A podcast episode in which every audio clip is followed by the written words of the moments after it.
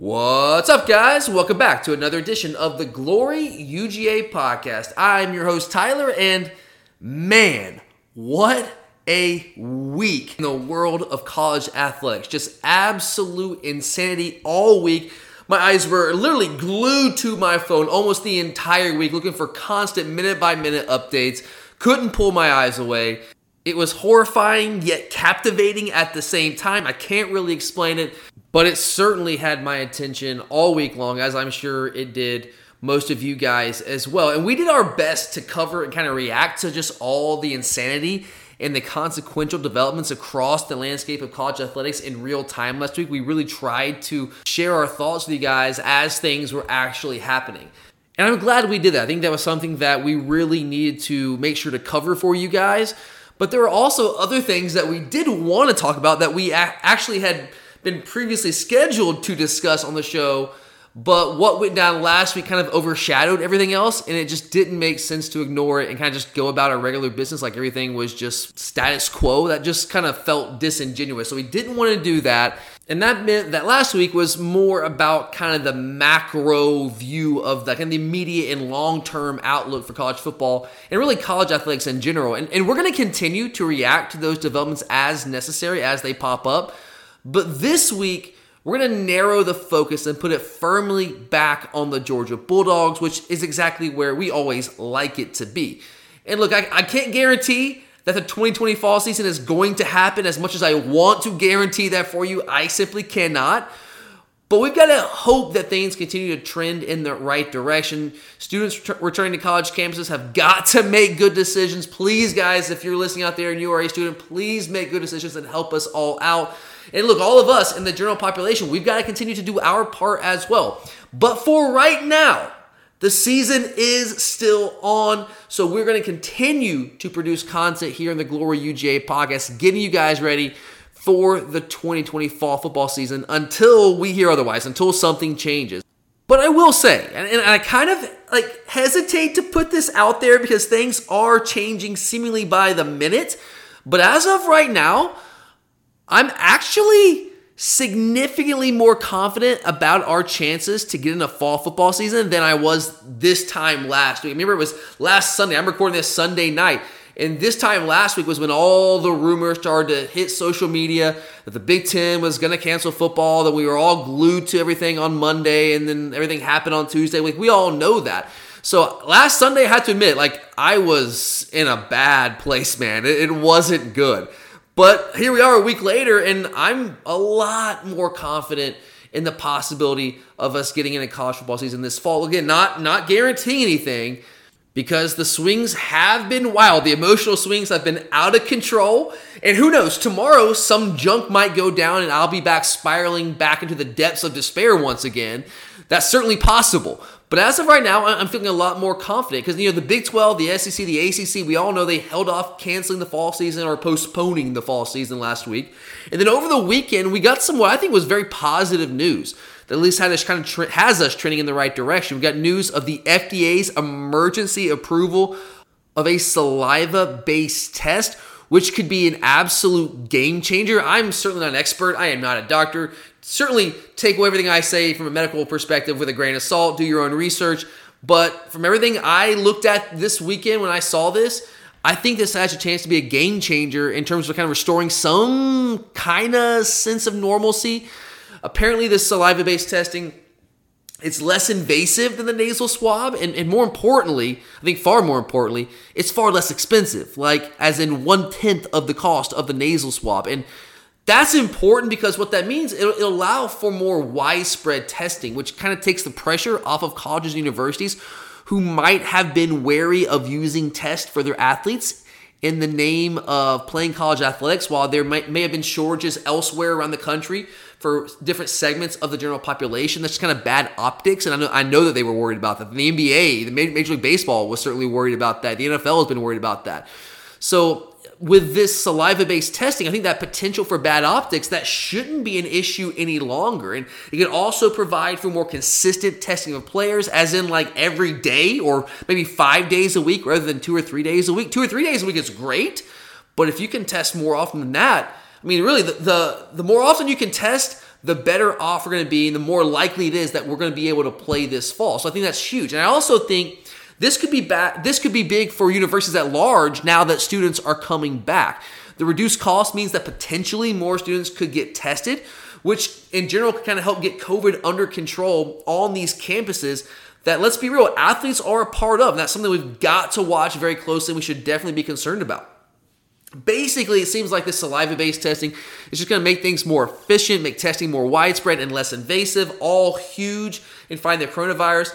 And it's also an open source testing method, which is important because that basically means that any lab with testing capacities can follow the protocol and process the test in its lab which really helps mitigate some of the issues we've had with shortages of testing components, which has kind of been an issue. I mean, you guys know Charlie came on here about a month, month and a half ago now and told you guys that she kind of like halfway through her vacation turned back around because she was having some cold symptoms and went and got tested for the coronavirus. She got the rapid response test and tested negative, but they told her, wait, you can't really quite trust this.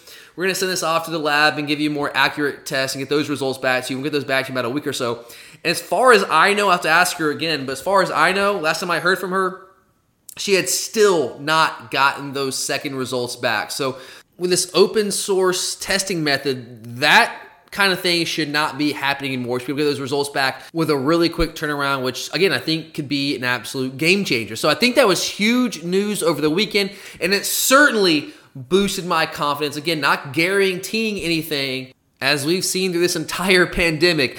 Predictions when it comes to coronavirus are exercises in futility, but still, it's certainly some of the more promising news that we've had in a while when it comes to fighting this virus and the potential for having a fall football season. So, certainly encouraging news. And on top of that, we also saw a number of cardiologists from around the world, including many, by the way, who don't particularly care about college football at all. So you can't say that they're biased. They came out and blasted the Journal of American Medicine article on myocarditis that the Big Ten has allegedly leaned on really heavily as medical justification for their decision to quote unquote postpone their fall football season. You had a cardiologist from the Imperial College in London who clearly given the fact that he lives in London, has no dog in the fight when it comes to college football. He went as far to call the Journal of American Medicine paper straight up gibberish. That's what he called it, quote, gibberish. The exact quote was uh, If we as a profession are happy to retweet gibberish, we can't blame universities, sports associations, and governments for talking nonsense. Boom, shots fired. And look, again, I'm certainly not an expert and I'm not going to try to pretend to be. I can honestly say that I had to read the social media threads more than a few times trying to understand what in the world they were talking about, just a little bit over my layman head. But some of the big issues, I figured it out after a while. Some of the big issues they had with that study and the, subsequent paper are that the apparently the youngest patient used in that study that was presented in that paper in that article was apparently 45 years old, which I'm not a smart man, but even I know that obviously limits and perhaps even eliminates the study's relevance out of hand, considering that the Big Ten is applying it to 18 and 23 year old college athletes. And also, on top of that, the screening that was done in the study was only an imaging study, which doesn't provide a ton of data.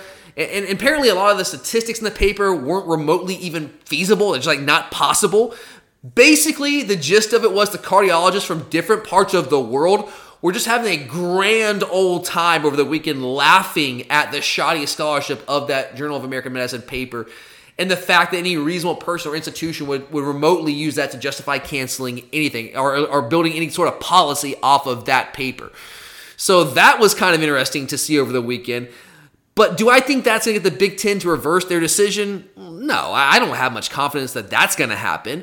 Anything's possible, but I, I, wouldn't say that's remotely likely right now. But what I do think it does is it provides the SEC, the ACC, and the Big 12 a little more cover now that that paper has been pretty much debunked in a way that gives their medical advisors in those conferences a little more credibility in terms of what they were advising when it comes to myocarditis, which is that heart inflammation disorder. And what the medical advisors in the SEC and the ACC and the Big 12 are essentially saying is that myocarditis is something that we are very familiar with. It's not new, it's not catching us off guard. We already screen for it, we know how to diagnose it. Yes, it's certainly serious, but again, we screen for it, we know how to diagnose it, and we know what to do if a player is diagnosed with it, how to treat it. Uh, Seth Emerson, actually, I really encourage you guys to go check out his article. He had a great article on The Athletic this weekend where he was interviewing an infectious disease expert that's part of the SEC return to play task force. I think she was from LSU. I really encourage you to read that if you get a chance. It was, it was really kind of enlightening. The expert from LSU, I thought she did a really great job of kind of just laying out exactly why myocarditis maybe isn't the threat the Big Ten and Pac 12 have made it out to be. So, good news there on the medical front. Again, things can change in an instant, but better news than we've had in a while, I think. And I just wanted to update you guys on that in case you missed it over the weekend. But what I really want to do today, and we're going to get to that right now, is to start to put the focus back on our beloved Georgia Bulldogs and our preparation for the 2020 football season because, guys, fall camp starts Monday. Let's go. Kirby had his fall camp opening press conference, or in this case, his opening Zoom call. He had that a little earlier this evening on Sunday. And there was some news coming out of that. But before we break all of that down, I want to take just a few minutes to give some love to the newest member of the 2021 recruiting class, and that is Mr. Brock Bowers. Welcome to Dog Nation, my friend. And look, guys, I released my 2021 recruiting most wanted list version 2.0 a couple weeks ago on the podcast. You can still check that out if you, if you happen to miss that. But in that release, I had Bowers, who's a tight end from Napa, California, all the way up in my top five most wanted prospects, coming in at number four. Now, he committed last Monday, which just so happened to be the day where all the rumors were swirling, and that was when Nebraska was talking about looking at options to play outside the Big Ten. Scott Frost was kind of laying the gauntlet down. So, needless to say, the Bowers commitment kind of got lost in the shuffle there. Heck, I mean, we're a Georgia podcast, and we didn't even mention it last week on the show. I, I, tweeted about it, and I was really excited about it there on social media, but we didn't talk about it on the podcast. So I want to fix that today. You know, when college football is facing an existential crisis of sorts, you tend to zero in on that. But again, I want to rectify that today and give our man Brock some love. And if you guys listen to the Most Wanted episode, you know I love this guy. I've been saying that since early, early on in the offseason, going back to what probably April, May. And uh, I really have, you know, from the very first time I saw his tape, I've loved this guy. From the very first time I turned on that tape, I've said it before and I'll say it again right now for anyone who hasn't heard me say it. The dude is a game changer. And when I'm evaluating recruits, the first thing I ask myself is, is this guy a game changer? That's where we are as a program right now. Because those are the type of guys that we need in order to take us to the next level and win a national title. We need as many of those guys as we can get. We have a lot of them, but we need as many as we can get. And Bowers is that type of guy, in my opinion. Why? Why do I think that? Well, he is a prototype new age tight end. He was laser timed with a 4.55 40 yard dash and put up an official vertical jump of 40.2 inches as a, I think he was 16, either 16 or just turned 17 last year, last May at an opening regional camp. Just to put that into perspective, that is faster than all but one tight end. Albert Okwuegbunam from Missouri was the only tight end at the NFL Combine who actually ran a 40 yard dash at the Combine over the past two seasons to put up a faster 40 yard dash time than that 4.55 from Brock Bowers. And he also had a better vertical than any of the tight ends that actually jumped and did the vertical test at the combine over the past two years. And he did that as a rising junior in high school. And to put this in even more perspective for you, Travis Kelce, George Kittle, two of the best, maybe the two best tight ends in the NFL right now, who both just signed big mega contracts for tight ends. Well, Travis Kelce at his combine outing, he uh, put up a 4.63 40 yard dash at the combine, and then he put up a 35 inch vertical jump at his pro day. Good numbers, respectable numbers, really good numbers. But Brock Bowers had better numbers than those as a rising junior in high school. George Kittle from the 49ers, uh, he had he was a little bit faster than Bowers when he was at his combine, he, he put up a 4.5, 240 yard dash, but he also only had a 35 inch vertical. So Bowers is essentially as fast as a rising junior Uh, back in May of 2019 as George Kittle was when he came out going to the NFL and had a five inch higher vertical leap than either Kelce or Kittle. So just to put that in perspective for you guys, this dude is a plus athlete. And oh yeah, did I mention that he is 6'3", 225? Now he does need to add a little weight to that frame to get to 245, 250. But I have full confidence. I'm not worried about that at all. I mean, he's going to do that once he gets to a college weight program. In fact, he's probably a lot closer to that right now. Those measurements are from that same opening regional camp back in May of 2019. So he's probably 230, 235 right now, not that far away from being where he needs to be from a size perspective. But the guy is an absolute plus athlete at the tight end position. But you might be asking why? Like, why does that matter? Like, why does that get you all excited? And I've talked about this before, but it bears mentioning again. There is a reason tight ends are signing record deals in the NFL right now. With George Kittle, we just talked about him. He just signed a $75 million deal over five years. Travis Kelce with the Chiefs just got 57 million over four years. The reason those guys are now getting their just due financially is because offenses in the NFL have finally realized how valuable they are. Because these new age hybrid tight ends, they put the defense in conflict with their personnel packages. Now, let me try to explain this a little bit more in detail. If you have an athletic tight end that can run and catch like a wide receiver, but that can also play inline and pose at least a competent threat as an inline blocker, defenses are forced to pick their poison. They cannot be right from a personnel standpoint if you do it the right way. For example, if the defense goes with lighter nickel and dime personnel to match up against the threat of the tight end in the pass game, well, the offense can then run it down their throat if that tight end can also block. If he's truly a hybrid type guy, a dual threat tight end. We talk about dual threat quarterbacks. I think you can say that tight ends can now be dual threat tight ends. Can you block and also go out there and run routes with the best of them? But then if the defense subs in heavier personnel to slow down the run game, then the tight end, the running back, and the wide receivers are going to exploit them in the passing game. They just can't keep up in the passing game. And let me give you a, a better example here. And I've used this example to illustrate this before, but some of you might have missed this. And let's go, let's go into some detail with this. And that's LSU's offense from last year, because since that's the most recent example to really go with, it's kind of fresh in our minds. Let's go with them. Now, don't get me wrong. Joe Brady was great. He came into LSU last year and helped change that offense, but I still maintain that he could not have done that without having the right personnel to work with. Joe Brady was great. He helped change the game for them. But I think it was more about the personnel they had last year than it was about Joe Brady because it wasn't really necessarily the plays that they were running that were revolutionary. They, they weren't doing anything all that different from a lot of spread teams in what we see them do schematically week in and week out. What made them so difficult to defend last year was number one, they just had incredible skills. Those guys are just so talented at the skill position. But a lot of teams have talented skill guys. What made them such a problem to deal with was the matchup issues that they presented, thanks to the fact that they had hybrid offensive players to work with. And sure, that guy back there throwing passes them, he wasn't half bad either. But even with Burrow, who as great as he was, and maybe the probably I would say at this point the best single season from a college football quarterback that I've ever seen. But even with Burrow, as good as he was, I don't know if they would have been as dynamic offensively if they didn't have two guys, Thaddeus Moss and Clyde Edwards-Helaire. They didn't have those two guys to work with. Nobody talks about Thaddeus Moss, but I think he was a very underrated aspect of that offense. Yes, their wide receivers were dynamic too. Chase, Jefferson, fantastic. But again, a lot of teams have dynamic wide receivers.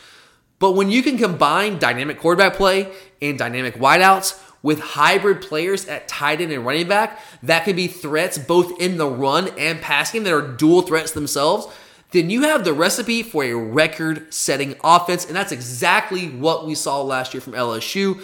I mean, guys, LSU ran their entire offense out of 11 personnel. Their entire offense was run out of the same 11 personnel. I don't have the numbers in front of me, but I would venture to say, after breaking them down, you can probably count on one hand the number of plays that they weren't in 11 personnel with one running back, one tight end, and three wideouts.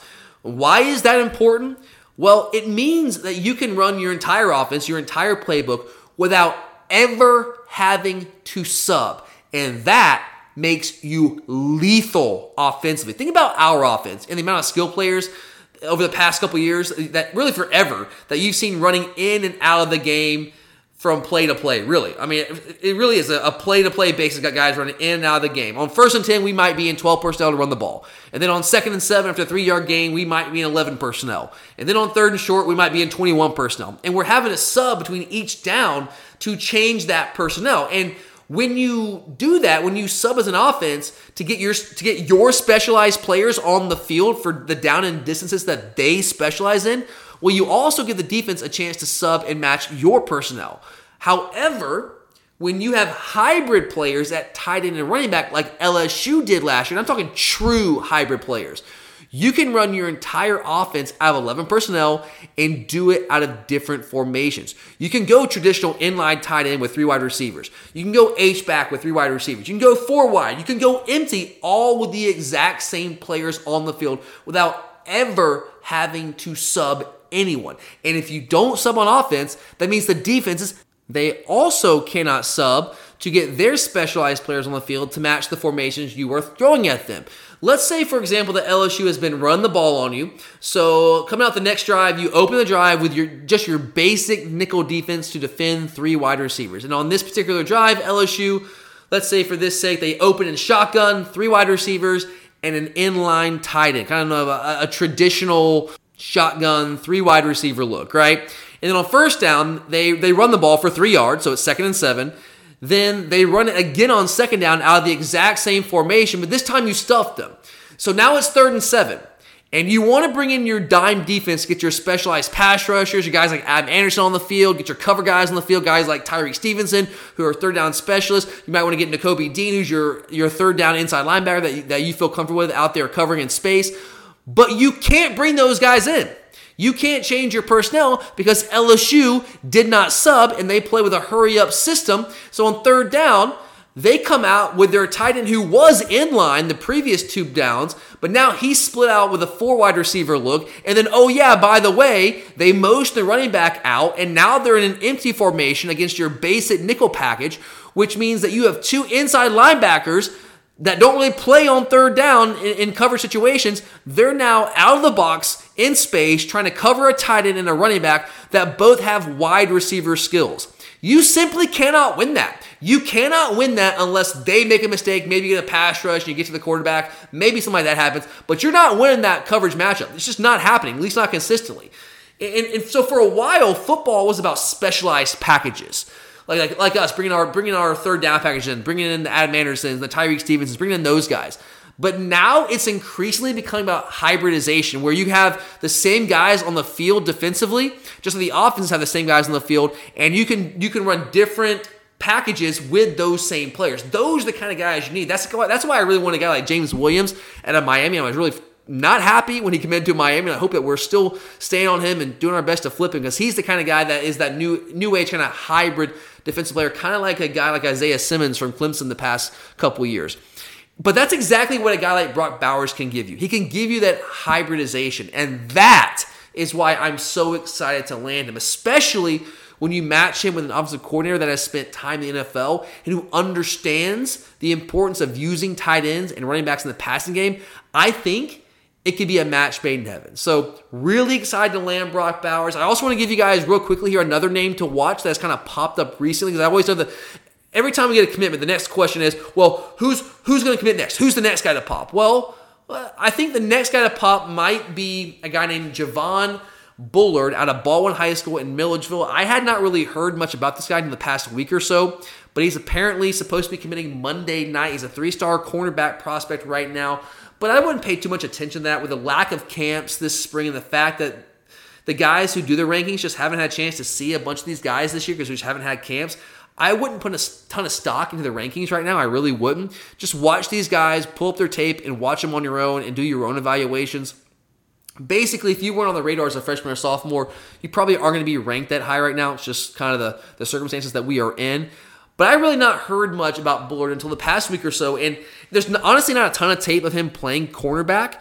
He plays, he also plays wide receiver on his high school team. You see a lot of him at that position. But cornerback is what he projects to play at the next level.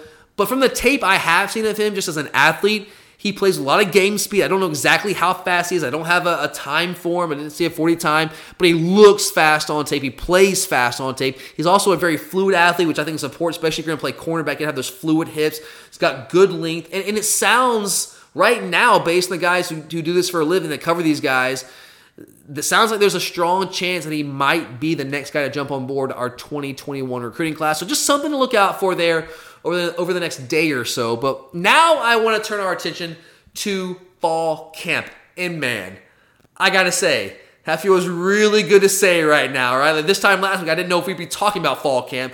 So even if we don't get that season, it's just good to be able to say that we are at least in fall camp. We got some actual on the field football to talk about. So Kirby held his opening Zoom press conference of fall camp on Sunday night. And he passed along a few news items, some things we'd already kind of heard through the grapevines, but also some new things as well. Now, it was reported late last week that true freshman cornerback Kelee Ringo underwent shoulder surgery, which I think was the biggest thing that Kirby confirmed on this press conference. That he said, yeah, absolutely, he did undergo the shoulder surgery. What I've heard it was a labrum injury. Uh, and it's kind of frustrating on some level because one thing I did not know that Kirby revealed was that this is an injury that he was dealing with in high school. So it kind of goes back to his high school days, kind of just lingering. And they thought that he might be able to play through it and might just kind of go away on its own, I guess. And, and I get it. Like, look, you want to try to avoid surgery at all costs, I totally get that. You don't, you do not want to go under the knife if you can avoid it. So it makes sense on some level to try to just give it a chance to see how it responds. But it looks like it didn't respond the way they wanted, so he went and had shoulder surgery last week, is my understanding. And uh, look, uh, again, I'm not a, I'm not a medical expert, but I have been around a couple people with some labrum injuries. And typically, the way that works, it's usually like an eight to 12 week recovery. Because what has to happen first is the the muscle has to like reattach to to the bone, the shoulder, right? So that usually takes four to six weeks. And then once it reattaches, then you guys spend another four or six weeks trying to strengthen it up to make sure it doesn't have an issue again. So probably eight to twelve weeks, somewhere in that time frame, which means he's not going to necessarily be out for the entire season. If I had to handicap it, I'd say there's look if we put it at at eight weeks, ten weeks, you, you get him back sometime mid October ish. Certainly it's not great to have him in fall camps, considering he's a freshman, hasn't been here through a camp. You want him to be here getting all those reps and kind of making his way through the depth chart. But uh, unfortunately, that's just not going to be possible right now. Still, he'll be there getting mental reps, and uh, he's just the kind of athlete that I think once he gets back fully cleared, we might still try to find a way to get him on the field, kind of like we saw with Tyree Stevenson last year, kind of coming on late in the process. And uh, there's the, I think the West Virginia either athletic director or president was talking about trying to get a waiver for every player, even if they play this fall or not, to have this year of eligibility preserved because obviously things have just been upended with coronavirus. So that might actually help us out there as well. But at least we know it's it doesn't seem like it's going to be necessarily season ending, but he's out right now for the foreseeable future.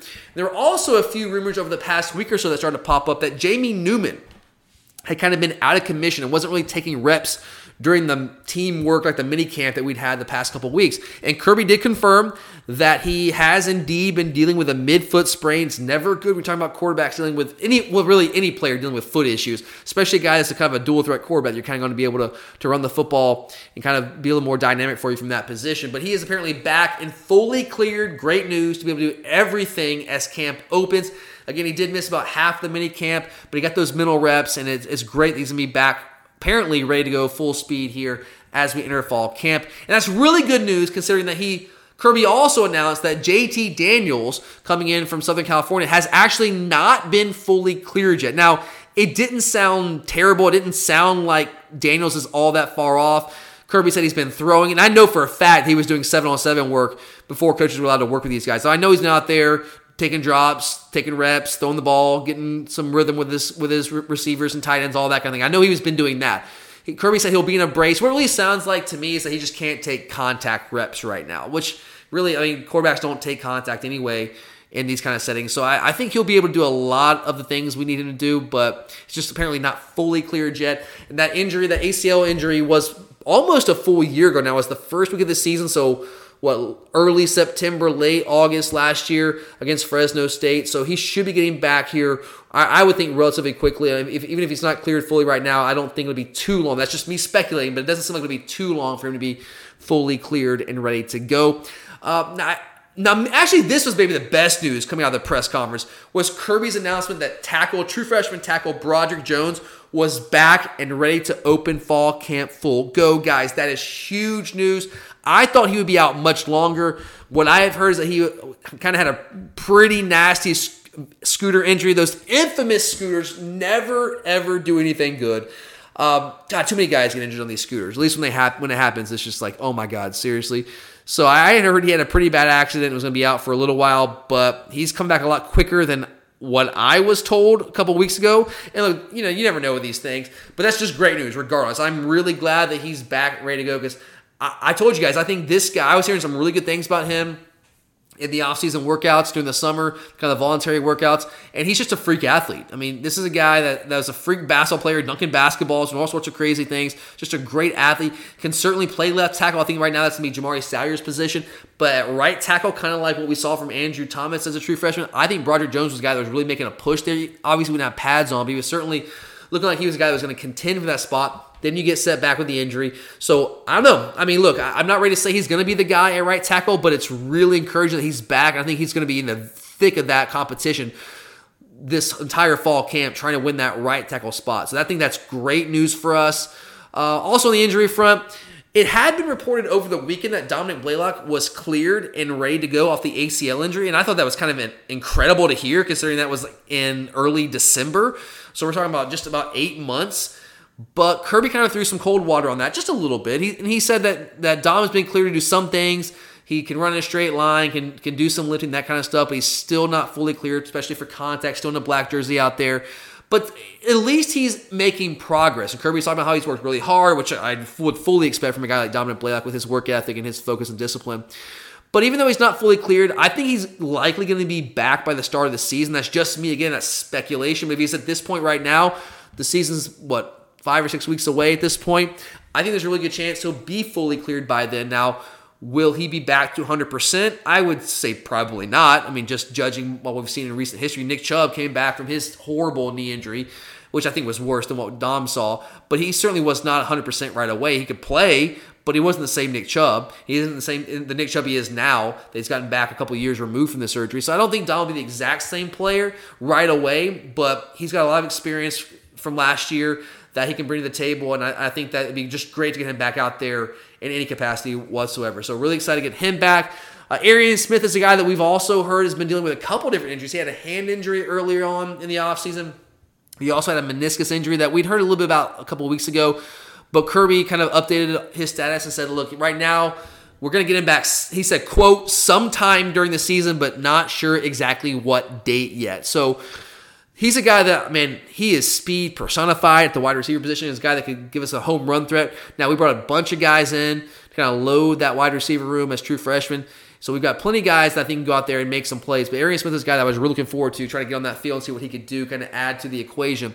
So it seems like he probably will be back out there at some point in the season. We just don't know when, which a little unfortunate, but at least we know it's not necessarily season ending. And then a couple guys that just been banged up with some minor injuries. Monty Rice been dealing with a little bit of a, of a lower extremity injury. It seems like Darnell Washington had a had a scope and an arthroscopic scope, and he's back and ready to go for fall camp, which is great news. We're gonna need him to be a factor in our offense this year with both tight ends leaving from last year. Obviously, we got Tre' McKitty coming in as a grad transfer from Florida State, but Darnell is going to be a big fixture, I think, as well. And then DJ Daniels missed some time during the mini camp session here with the coaches, but he got a lot of reps last year, and it looks like he's ready to go as we hit fall camp. So nothing earth shattering there, but just some things to update you guys on, and just good to be talking some Georgia football again as we open fall camp this week.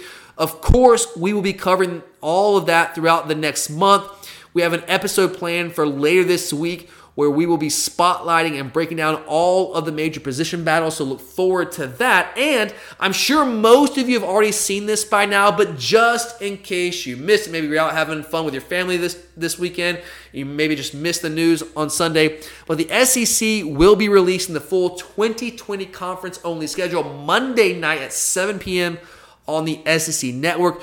We know who we're going to be playing, but now it's time to find out when exactly we will be playing all of these teams. And from what I've heard, now don't hold me to this, but what I've heard kind of behind the scenes, the previous schedules were just about completely ripped up and things are going to be moving around. Dates will be moving around.